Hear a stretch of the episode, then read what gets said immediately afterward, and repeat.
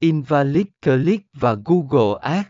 Làm thế nào để bảo vệ ngân sách quảng cáo của bạn?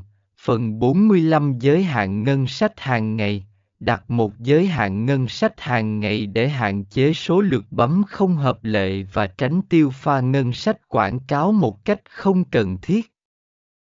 B. Chiến lược dự phòng, Chiến lược dự phòng là quá trình chuẩn bị và đối phó với invalid click trước khi chúng gây hậu quả. Dưới đây là một số chiến lược dự phòng.